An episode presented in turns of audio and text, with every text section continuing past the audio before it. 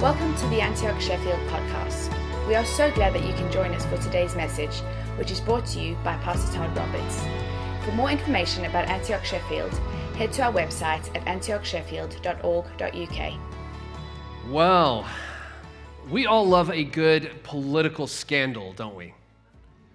I mean, don't put your hands up, but I don't think any of us would admit to it, but we, you know, if if a political scandal pops up on the news, that's pretty good clickbait. I think most of us are interested to find out what's going on with that. And one of the more interesting and bizarre, extraordinary political scandals of the 1980s involved the first lady of the Philippines, a woman named Imelda Marcos. She was the wife of the notorious Ferdinand Marcos, who was a uh, dictator that ruled in Philippines for about 20 years, and his regime was noted for its brutality and its corruption.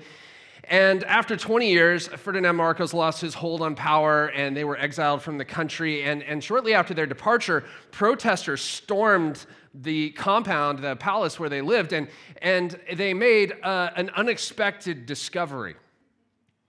When they got to Imelda Marcos's wardrobe, they found shoes not just, you know, what's so unusual about that? I mean, everybody's got shoes in their wardrobe, right? But uh, they didn't just find shoes, they found 3,000 pairs of shoes by most accounts. And there was all kinds of shoes. It was, you know, high heels and flats and sandals and slippers and boots, designer brand shoes and the cheapest shoes you could possibly, you know, really cheap shoes as well. She had 3,000 pairs. That's enough to wear and throw away a new pair of shoes every day for seven and a half years. And as you can imagine, people were outraged by this because this had all been funded by the Philippine government, while many Filipinos went barefoot in the streets. Now, I don't bring this up to, to shame or condemn Imelda Marcos because it'd be so easy to just heap judgment upon her and cross our arms and look down our noses and think shame on you and to think there is no way that I would do the same thing that she did. And I hope that's true. I hope none of us are, are going to go out and buy, if we had the means, 3,000 pairs of shoes and somehow store those in our. I mean, how big would your wardrobe have to be to store that many shoes? But I think all of us you know, as, as much as we look at that and think that's really bizarre, I would never do that, I don't think we're as different from Imelda Marcos as we would like to think. I actually think that her story is a, is a really good illustration for what I want to talk about today. And, and uh, you know, what I want to talk about is something that all of us face, but few of us talk about. I want to talk about something that, that has the potential to determine the direction and the quality of our lives. I want to talk about something that has the power to overpower your reason, your sound judgment, your commitment to your family, your commitment to your job, your commitment even to your faith. I want to talk to you about something that has shipwrecked more people than just about anything else. It has something, it's something that we have to learn how to rule over, or it will rule over you. Today, I want to talk to you about your appetites. Now, I want to acknowledge I, I, I, this message is based on a message I heard uh, a few years back by a guy named Andy Stanley, and it was such a powerful message. It was the message that I was like, wow, if I'd heard that 30 years ago, I think I would have done some things differently over the course of my life. But he, uh, he shared this message, and, and it hit me so hard that I was like, man, I want to share it with you because all of us have appetites that we must learn to manage, or they will manage us. Now, we have all kinds of different appetites. You know, most of us, uh, when, when I say appetites, there's, there's two that immediately come to mind. Maybe you can help me with this. There's what? Food and what? Oh, what? Say it again. Close. I was actually thinking of sex. Did I just say that in church?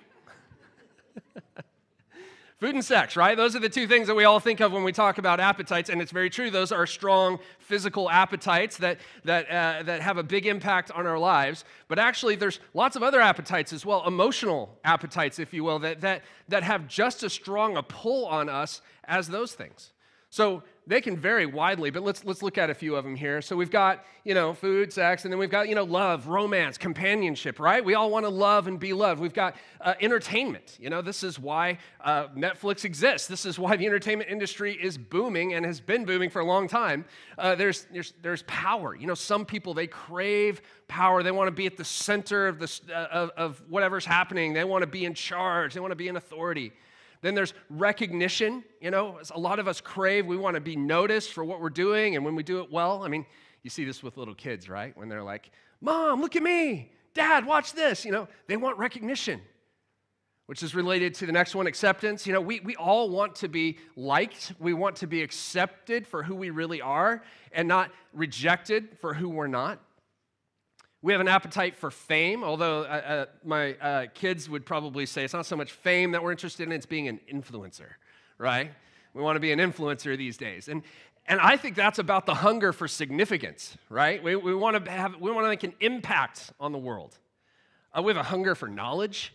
I mean, this is why Wikipedia exists, right? I mean, I, I, hardly a day goes by when I'm not looking up something. I've got a whole, you know, I get frustrated every time I look at my bookshelves because about half of the books I haven't read yet, and I just want to read them all because they all look so good.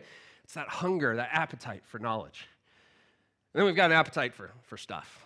Melda Marcos, her thing was shoes. Maybe your thing is stamp collecting or, or cars or nice furniture or houses, whatever we, we, we, can have an appetite for stuff. Now, these are just some of the things that we have appetites for. We could probably come up with a lot more examples. But there's three things you need to know about appetites. First of all, God created them. God created our appetites. Appetites are not inherently bad. In fact, we need our appetites for survival. Without our appetites, we wouldn't feed ourselves, we wouldn't reproduce, we wouldn't uh, be very productive with our lives uh, the, the writer of Proverbs puts it this way in Proverbs 16 26. He says, It is good for workers to have an appetite. An empty stomach drives them on.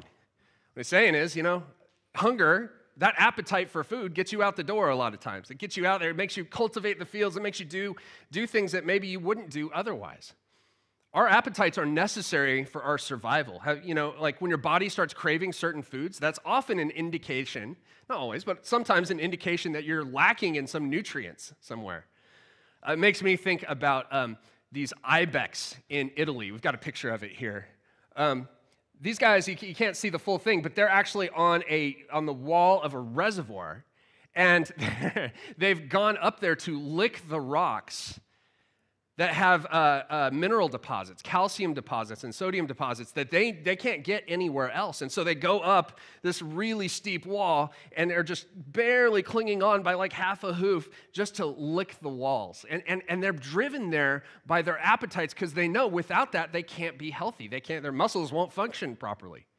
So their appetites are driving them up there. And our appetites do the same thing for us. They often do things that are necessary for our survival.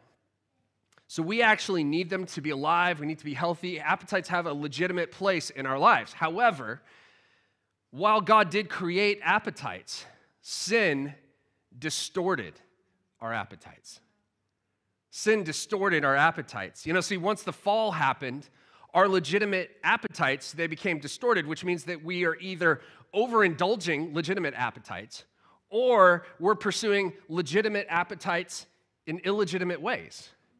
And if you go all the way back to the Garden of Eden at the very beginning, this was the trick that the, the enemy pulled on, on, on, on Adam and Eve. He tempted them. He tempted Eve with the appetite, her appetite for knowledge. Remember what it says in Genesis 3 6. It says, She saw that the tree was beautiful and its fruit looked delicious, and she wanted the wisdom that it would give her. So that, that, remember the story, the devil is like saying, hey, if you eat of the tree of the knowledge of good and evil, you'll become like God. You'll have the same wisdom as him. And she looks at it, and, and, and the, what grabs her is, yeah, she sees the fruit looks good, but what she really wants is the wisdom. So she wants something that's legitimate. That's, I think, a, a real desire, and appetite that God has given us that he wants to meet. The problem is he was being he was tempting her with an illegitimate way of getting that wisdom. He was tempting her to do something that God had, the only thing that God had forbidden in the garden was to eat of the tree of the knowledge of good and evil. And he said, Hey, if you eat this, then you're going to get that wisdom that you're craving. He, he's saying, Pursue this legitimate wisdom, in illegitimate ways. And we do this kind of thing all the time. You know, if we're pursuing success or um, you know, success or approval, we, we, we, cheat on things. Maybe we cheat on our exams, or we cheat on our taxes, or we, we, uh, we, we deceive people that way. Or, or maybe if we're, we're hungering, if our appetite is for love and romance and companionship, we, can't, we, we pursue it, and maybe we get into relationships with people we know we're not supposed to be in relationships with. We might have an affair. We might look at porn. These things are all ways that we pursue that legitimate desire for love and companionship in illegitimate ways. But we also overindulge our, our legitimate appetites. You know, we, this is, people do this in everything from chocolate to alcohol to entertainment. I mean, this is why Netflix exists, right? Is we just, this is why binging has become commonplace in our society is because we want, we have a legitimate appetite for something to, to, to fill the void in our hearts, you know? And, and so we turn to these things and they're good things, but we overindulge them. And here's the danger of distorted appetites they will take you places you don't want to go. In Imelda Marcos's case, I doubt she set out to buy 3,000 shoes. I bet she just bought a pair of shoes and thought, man, that felt good. In fact, she grew up really poor and didn't have anything. And so, so probably buying a pair of shoes felt significant to her. And she liked that feeling. So she went back to it again and again and again. And pretty soon it just became an addiction, a compulsion. And it took her someplace she didn't want to go. I mean, think about the person who's obese. I mean, I, I doubt anybody sets out to become obese, but, but the, the compulsion for food just kind of takes over, and pretty soon they, they, they, it's, it's, out of control. Or think about uh, the, the workaholic who sacrifices their family on the altar of climbing the corporate ladder.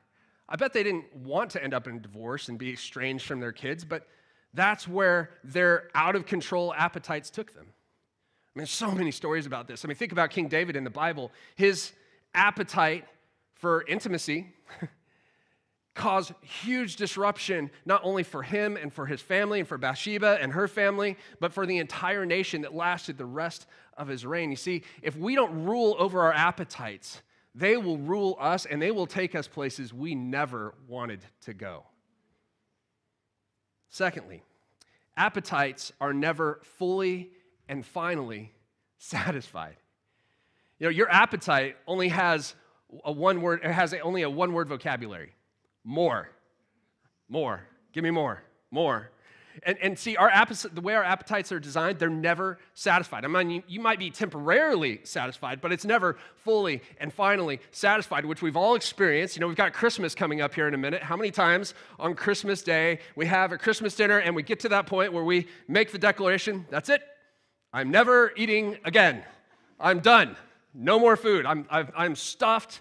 And then what happens? A few hours later, we're trundling back to the, to the fridge to make ourselves a sandwich, right? Our appetites are never fully and finally satisfied. And the lie, where this gets so insidious, is the lie that we're tempted to believe is that there is someone out there who can fully and finally satisfy my appetite or there's something out there who can fully and finally satisfy my appetite, or there's some recognition out there that can satisfy my appetite, or some, some achievement that can satisfy my appetite. But it's a lie, it's a chasing after the wind, as, this, as it says in Ecclesiastes. I think athletes experience this a lot. I'm always interested to read about what happens to athletes once they hit the big goal. The people that win the gold medal in the Olympics, the, the team that wins the Super Bowl, the, the, guys that win the World Cup, what happens to them after that initial euphoria and elation is over? They find that they need more. I remember reading about one guy, Brett Favre. He was a quarterback in, in American football. He said, he said he won and the big game was over and it was so exciting. And, and, and afterwards, he just found himself thinking, oh, now I've got to defend this. Now we've got to win again. He already, I mean, within hours of winning the Super Bowl, his life goal had been accomplished. He was already worried about the next one. Our appetites are never fully and finally satisfied. But the third thing that I want to point out is that our appetites, they, whisper, they always whisper now and never later. Your appetites only know one spot on the clock, and that's now. they demand to be satisfied now. They, they, they want us to trade in the uh, ultimate for the immediate. They are not a fan of delayed gratification. I mean, I get impatient when I have slow internet.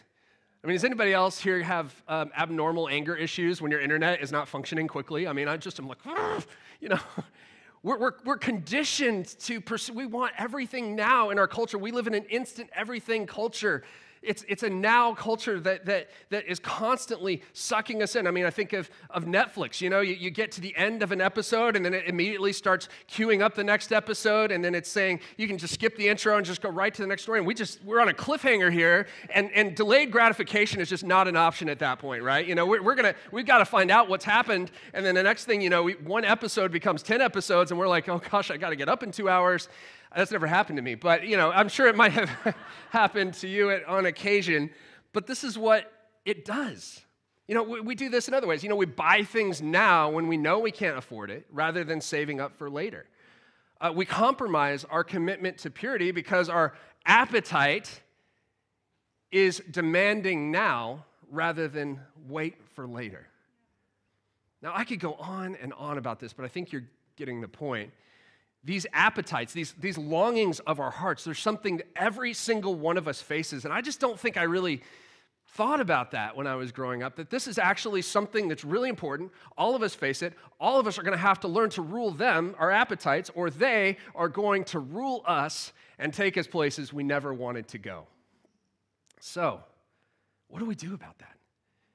No matter where you're at today spiritually, whether you're a follower of Jesus or not, we're all going to have to face and deal with and wrestle with our appetites. And if you're a follower of Jesus, then the challenge that we face, the hard thing is that, is that this is really important. This could be the make or break of your walk with Jesus.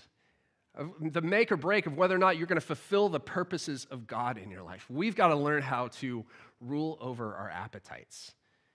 And when I say that, I, I feel like what you might feel is a little bit of hopelessness that begins to rise up in you. Because as I said, you know, we, have grown up in a now culture. We've been discipled by 21st century Western culture that has trained us to indulge every appetite and indulge it now. And to suddenly say, nope, nope, we're not going to do that anymore. Well, that's, that's kind of hard. We, we haven't built up those self denial muscles yet. We, we, need, we need a lot of help to do this.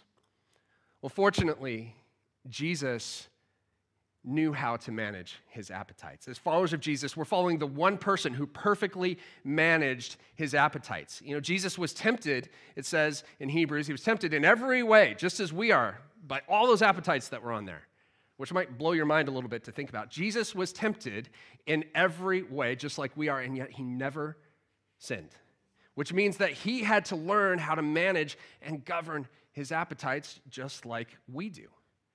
And you might be thinking, well, well, of course he did. He's Jesus. Like, obviously, that's what he did. But, but remember, the whole mystery and wonder of the incarnation is that Jesus was a man. He emptied himself of his divine privileges and power, and he became a man and lived as a human being in complete dependence upon his Father for everything he did. He wasn't taking shortcuts because he, he was God in the flesh. He was showing us what it looks like when somebody lives dependent on his heavenly Father. And so in Hebrews 5:8 it tells us that Jesus learned obedience, which means that he learned how to manage his appetites and he did it perfectly.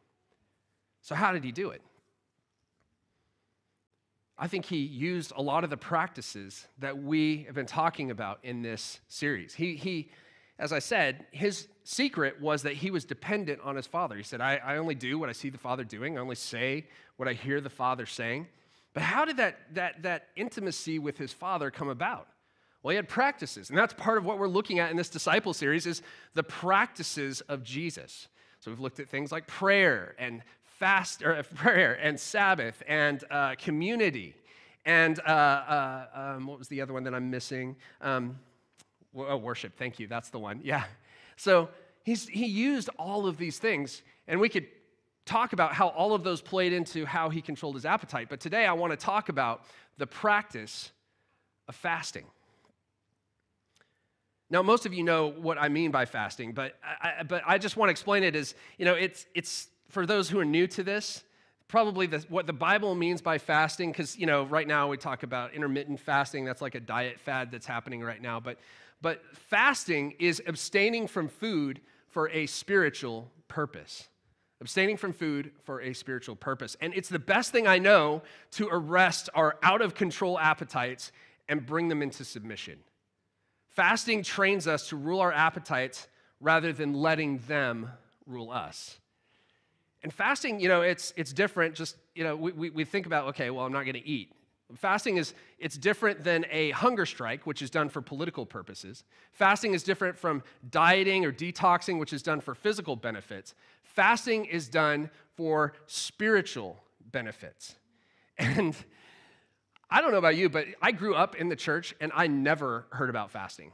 It was, you know, we talked about it. It's something that Jesus did at that one time before he started his ministry, and that's that's pretty much all that we heard about fasting in church. It just is something that is completely faded out of something that we talk about, and it seemed as something really weird and extreme. Um, I had a, a, girlfriend early in my uh, time at uni, which was a small miracle, but uh, I, she, was, she practiced fasting. And I thought, man, that is so strange. Why would you do that? I wanted nothing to do with it. And then as I got a bit older and started learning about the power of fasting, I started doing it myself. And I remember my mom was like freaking out, like, "You're doing what? You're not eating for how long? Why, why are you doing that?" She was, she was, you know, just being a good mom, wanting to make sure her son was well fed. But, but the whole, my point is that that it's seen as something weird or something cultish or something that, that is just really extreme and something we don't need to do today.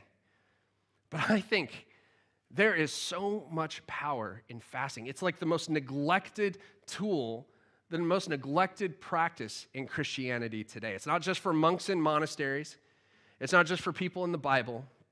It's meant to be a normal part of the Christian life. Now, Jesus modeled this for us, and we're told the famous story in Matthew uh, shortly after his baptism. Uh, after he's, you know, he's been baptized and he's been affirmed, this is my beloved son who, with whom I'm well pleased.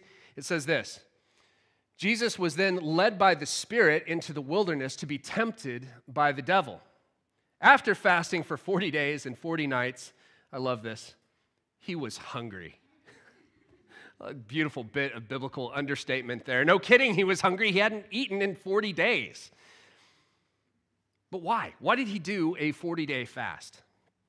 Apparently, this is what the Spirit was leading him to do. Apparently, he knew that he was heading into this time of extreme testing and tempting by the devil himself. And this was the practice, this was the tool that he used to prepare his spirit for that encounter, to rein in his appetites. Because if you look at those temptations, really, they're just appeals to different appetites and saying, hey, if you if you turn these stones into bread, then you'll be able to eat. If you if you uh, bow down and worship me, then you have all the kingdoms of the world. That's an appeal to power. Uh, if you'll jump off the, the, the roof of the temple, it, it, then you'll have a, you know, God will rescue you. You'll perform a miracle. But this was an illegitimate use of his power. He's saying, take that shortcut. All of these things are appeals to Jesus' appetite, but the way he prepared himself for it was through fasting. And Jesus seemed to have this, the, the, expectation that his followers would fast as well. Because, you know, I, we're told about this 40 day fast. I don't think that was the only time Jesus fasted. I think he did it at other times as well. And his expectation was that his followers would do the same. In fact, in Matthew 6, it says this When you fast, don't make it obvious as the hypocrites do for they try to look miserable and disheveled so that people will admire them for their fasting. I tell you the truth, that is the only reward they will ever get. now, notice here, first of all, it's not if you fast, but when you fast. There's an expectation that fasting was a normal thing to do. But in this passage, Jesus is talking to us about not if you should fast, but how you should fast. He's talking to us about motive. And this is, this is uh, what he's talking about here is, is a bit of a, a strange thing for us. But in that culture, you were cool if you were super spiritual. You were cool if you were really devoted to God. And, and, and, and so what people would do is they try to, you know, prove how spiritual they were by fasting. And then they would make a big show of it. You know, they would, I, I, guess, kind of the equivalent for us is they'd show up out at work, whatever, with bedhead and unshaved and moaning about, oh, I'm so hungry, you know, and people, why? Oh, I'm, you're, you're fasting. Oh, wow, you, you must really love God. And this is somehow like, it's, it's weird for us, but this is what was going on. They, they wanted the accolades that came from being super spiritual. Jesus wasn't having any of that. He calls those people hypocrites. He's like, this is not the way to fast. if you're fasting, or your motive in fasting is to impress other people, then you just don't fast. Don't do that. Instead, he gives them a different approach. He says this When you fast, comb your hair and wash your face. Then no one will notice that you are fasting except your Father who knows what you do in private. And your Father, who sees everything, will reward you. So, again, when you fast, not if you fast. And, he, and he's saying, look, this is something about, there, there's something here that, that is between you and God. It's not about what other people think of you. So he, he instructed you to keep it quiet. And now I've been uh, in, in uh, circles where people fast a lot and they take this to a really kind of silly extreme, and you'll ask them if they want something to eat, and they'll be like, No, I'm, uh, I'm not eating. And they act really awkward about it, as if like somehow that, that, that's going to like, uh, you know, help them fulfill this command. Jesus isn't saying you can't tell somebody you're fasting. He's just saying this isn't something you use to show off with people. All right? So if, if you're fasting and somebody wants to serve you a meal, you can say, hey, I'm fasting right now. And, and that's all you need to say. It's not something you have to be awkward about. But what I really want you to notice is that last phrase there Your Father who sees what is done in secret will reward you. See, Jesus is giving us this powerful promise that there is a reward for setting aside the appetites and pleasures of this world in order to seek God through fasting. And the rewards far outweigh the difficulties. The reward of fasting is that it tenderizes our hearts to God. It, it enables us to experience more of His presence, more of His voice, and more of His freedom. And, I, and every time I fast, now I, I can't say that every time I fast that that's like my experience in the moment. in the moment, I'm often just like, I'm so hungry. As you're fasting, God is transforming. He's working in your heart, and you come out the other end with your heart more tender to God, more in tune with His voice, more aware of His presence. So, there's another reason, though, I want to mention before we talk about how we fast, and that is fasting teaches us to deny ourselves. Fasting trains us to deny ourselves. And that's particularly relevant to us as followers of Jesus because remember, we talked about this in week two. Jesus said, Whoever wants to be my disciple must deny themselves, take up their cross daily, and follow me. Jesus is saying that if we want to be his disciples, and that's what this whole series is about, is being a disciple of Jesus, learning to be with him, to become like him and do what he did. If we want to do that, denying yourself is foundational. It's fundamental to what it means to follow Jesus. And so uh, we have to learn how to do that. And fasting is one of the best practices I know. As I said before, you know, we live in this self indulgent culture. And, and learning how we don't, we don't have self denial muscles. We have to actually build those up. We have to learn what it means to deny our appetites, and we have to build up those muscles of self denial. And fasting is one of the main ways that we do that. So, as we close here, how do you fast? What, what is the method to it? I think when you look at it, fasting really boils down to two things abstaining and feasting. Let me explain what I mean by those. You know, first of all, fasting always uh, involves abstaining from something. As I said before, fasting is about abstaining from food for a spiritual purpose. That's the fundamental way that we think about it. And, and that is always good. No matter what appetite you're wrestling with, fasting from food is a powerful tool that you can use. But it's actually, I've spoken on that before. I actually spoke on this about a year ago. So you can go back and listen to uh, what it means to fast from food and some of the things you need to keep in mind when you're doing that. But today I want to broaden that definition a little bit because I actually think there's a whole lot more ways to fast than just fasting from food. And actually, I want to say fasting uh, is about abstaining from any appetite for a spiritual purpose. Any appetite, all those appetites that we looked at earlier, uh, that anything that might be ruling you, anything that might be interfering with your relationship with God, with your relationship with others, anything you have an unhealthy relationship with, just as we have a wide variety of appetites, there are a wide variety of methods that we can employ to fast. For example, if you're addicted to your phone, Maybe you need to turn your phone off for a day and put it away. Now, that sounds easy to do, but just try it and see how often you reach for your pocket and, and, and how much you crave being able to just check your phone real quick. I was talking to someone this week that, you know, you might just set aside certain apps. I was talking to someone this week, he doesn't check YouTube or news apps during the week because they're his go to thing. They're distracting him from his work. And he realized those things had too much of a hold on him. So for those five days, Monday to Friday, he doesn't check them. Or, or maybe you're addicted to entertainment. And maybe you need to take a break from uh, all the, the media that you're consuming. Maybe you need to unsubscribe to Netflix for a while. Maybe you need to just unplug your, your TV for a while. Whatever it is that you go to. I think a lot of us are addicted to noise. I mean, I mentioned earlier that uh, in, in, a previous message that I am always listening to podcasts. I'm, you know, just trying to get more and more information all the time. And I realize I'm addicted to noise. And I think a lot of us, the best thing we could do is actually learn how to practice silence. And that's a scary thing for us. We're going to come back to that later in the series. But, but I think that is a type of fast, is just turning off all the noise. Or maybe you're addicted to relationships. Maybe you're going from one relationship to the next. And the best thing you could do is just pause on all relationships for a season and let God work in your heart and learning how to be satisfied with Him before you enter into a relationship. Or some of us were addicted to buying stuff. You know, we, we love the feeling of buying things. And, and maybe the best thing that, that you could do is just stop for a season, not buy anything new for a while.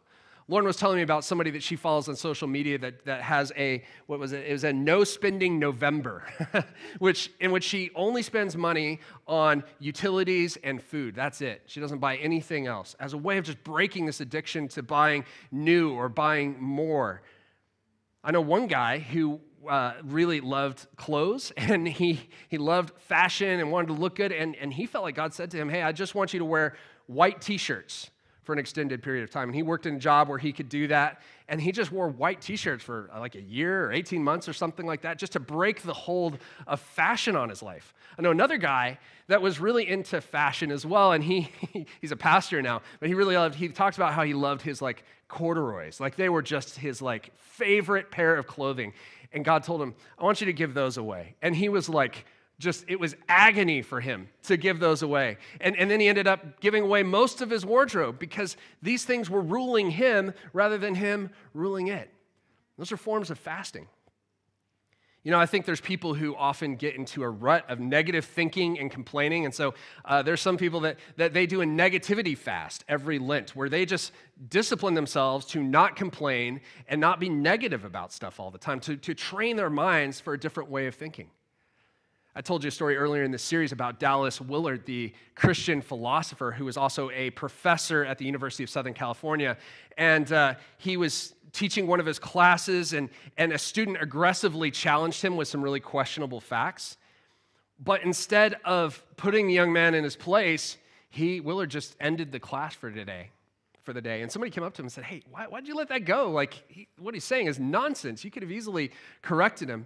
And he said, I'm practicing the discipline of not having the last word. That's a form of fasting. He was denying his appetite to be right, to have the last word, and that's a form of pride. And so he was denying his pride that opportunity. And you know, have you ever been around people that like to be right all the time and like to have the last word on everything? It's aggravating, isn't it? And, if you're that person, I just want to challenge you. What if you chose, maybe for a month or two, to, to not have the last word on something? You just keep your mouth shut when you would love to. You got that last zinger. See, I can never be the guy with the last word because I can. I'm always great at coming up with the last word 10 minutes after the conversation's over. But some of you guys are amazing at having that zinger in the moment, and maybe the best thing you can do is hold back on that. Or, or maybe when you want to you want to be right about something, you want to prove the other person wrong, maybe you just need to hold back. I wonder what would happen if you did that. So here's my challenge to you. It's a challenge for all of us. I want you to ask God three questions. What appetites are ruling me? Now, some of you know right away what I'm talking about, and some of you are like, I don't know, I don't have any appetites that are ruling me. If you don't know, ask the people around you. They'll be able to tell you what appetites might have a hold on your life. Uh, secondly, ask, how should I fast from them? Ask God, how do you want me to abstain from these things? And He may direct you. There's all kinds of creative, He may tell you to go on a food fast, even if it's not food that you have the issue with, but He also might tell you to do something else. Ask Him. See what he wants you to do. And then I want you to ask him, who can hold me accountable for this? Because here's the, here's the kicker with fasting fasting by yourself really doesn't work very well because we get to that point where we're really hungry or we're, you know, we really want whatever it is we're fasting from. And it's just so easy to justify and rationalize and say, you know what? I, I can stop now. It's okay. There's grace. It'll be all right. And that's why when we have people that, that join us and er, that, that are holding us accountable, it makes it so much easier for us to actually fulfill our fast. So, those are really easy questions. But, but I, I, I, I if you just take it to the Lord, He's going to show you what to do. Now, the last thing I want to say is that remember, fasting isn't just about abstaining, but it's also about feasting. So if you're just abstaining, that's just self denial. But really, the kind of fasting that we're talking about is actually we, in, we delight ourselves in the Lord. We're actually feasting upon the Lord when we're denying ourselves whatever it is that that appetite is craving. And this makes sense, you know, because whatever you starve, it's going to wither, but whatever you feed will grow. So if you're starving an appetite, it, it, begins to lose its hold on you, but whatever you feed will grow. So just starving that appetite doesn't work very well. We've got to be filled with something. And this is where fa- fasting is really powerful, is taking that time. See, that's what we're doing when we fast. We're making time and space in our lives for God. And so when we do that, we begin to feed what the Spirit of God is doing in us. We begin to feed the truth of God in our hearts and we begin to hunger for Him. I love how um, uh, St. Augustine put it. He said it this way that you have made us, rest, have made us for yourself, O Lord, and our hearts are restless until they rest in you. And what St. Augustine is saying there is that we have an appetite for God. This is the most important thing I want you to get out of today is that you might think, well, I've got an appetite for this and that, and aren't I a bad person because I want all these things? But all of us, deep down in our hearts, have an appetite for God. And we just need to make space for it. A lot of us have lost touch with that, and you might think, I don't really have an appetite. You do. You just got to clear out some of the other things that are taking the place of that. All of us, our hearts are restless until they rest in you. Psalm 42 says a similar thing. The psalmist writes, As the deer pants for streams of water, so my soul pants for you, my God. My soul thirsts for God, for the living God. Where can I go and meet with God? They're saying that, that, that we have this deep hunger and longing for God. And so when we fast, what we're doing is, is when that hunger pain comes up, when that pain of, of addiction that we have to whatever it is that we're addicted to starts to rise up within us and we're feeling that itch to do whatever it is that we want to do, that's when we use these other practices of Jesus. We turn to God. We, we say to we worship Him. We, we pray. We spend time in Sabbath and solitude. We, we look at the scriptures. We, we dig deep into God and we let Him sustain us and strengthen us and fill our hearts. And when we do that, the, the, the grip that the, the appetites that, that we're fighting with begins to relax. And we begin to be begin to rule over them like we should. Church, we need this. We need this because all of us, every single one of us faces this battle and it will derail you. As I keep saying, your appetites will, you got to rule them, or they're going to rule you and take you places you don't want to go. And I don't want you to miss it. I don't want you to miss what God has in store for your life. And tragically, many people have let appetites derail them from the great things that God has in store for them, from the abundant life that God wants to give you. So I want to encourage you. If, you if fasting sounds like a, a completely foreign concept, like a really strange idea, I want to encourage you to give it a go. Maybe you just do it for half a day. Maybe you just do it for one day, two days. This doesn't have to be some 40 day epic thing that you start off. You got to build up those muscles for things like that. I just want to encourage you to start fasting in some way and see what God does with your life. Let me pray for you.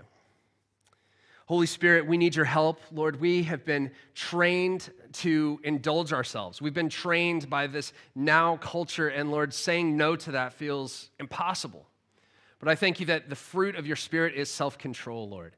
And Lord, I pray that, that as we uh, learn, walk with you, as we are being trained by you as your apprentices and as your disciples, that you would help us, God, to, to learn how to deny ourselves and to, instead of stuffing all of our soul with all of these other things, Lord, I pray that we would be filled with you.